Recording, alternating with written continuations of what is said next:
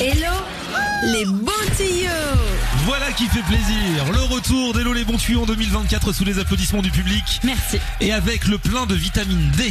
Voilà, parce que janvier c'est le mois idéal pour faire une cure de vitamine D et après euh, une semaine passée à tenter de se remettre des fêtes de fin d'année, il est temps de se remettre d'aplomb. Avec un D comme d'aplomb. Voilà.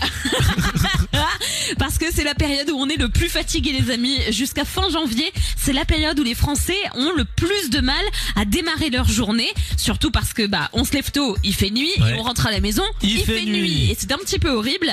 Et le problème, c'est que pour avoir de la vitamine D dans son corps, il faut être exposé au soleil. Ah Sauf bah qu'il n'y en ouais. a pas. Bah oui. Surtout là, dans la région parisienne où il fait particulièrement gris. Sauf que la vitamine D, on en a besoin pour notre système immunitaire, pour soutenir la santé osseuse, également pour notre bien-être général. Si on manque de vitamine D, eh ben on a tendance à être un petit peu plus déprimé que les autres. Et un peu plus mou du genou. Ouais, aussi. Donc là, clairement, c'est le moment ou jamais de prendre de la vitamine D. Alors, ça passe par plein de petites choses. Déjà, le fait de marcher dehors. 15 minutes, c'est vraiment pas beaucoup. Marcher 15 minutes dehors chaque jour, déjà, vous permettrait de vous aérer et de créer un petit peu plus de vitamine D que la normale. Donc Pour, déjà, pour ça que je suis en forme souvent, parce que moi je marche beaucoup. bah voilà, Ouais. c'est pour ça, tu crées de la vitamine D en te promenant.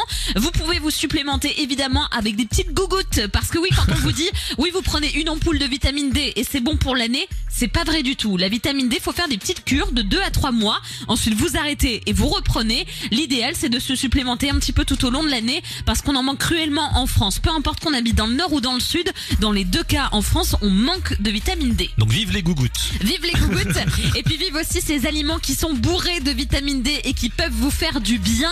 Alors on va en retrouver évidemment beaucoup dans le poisson, saumon, sardines, espadon, l'huile de foie de morue Ah aussi. ouais. Alors oui, c'est pas, pas le bon du meilleur, tout, hein. hein. mais vraiment ça vous pouvez y aller. C'est là où il y a le plus de vitamine D en alimentation. Tu sais que si tu n'aimes pas l'huile de foie de morue, ça existe en capsule.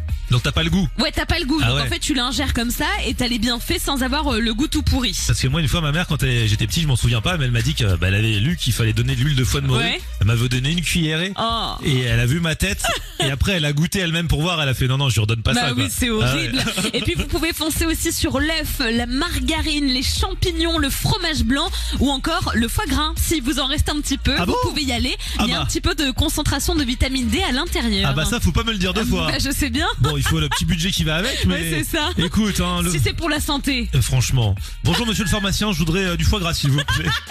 C'est pas ici, c'est en face. C'est ça. Chez Fauchon. oui, chez le pharmacien dans les beaux quartiers. Merci, hello les bons tuyaux.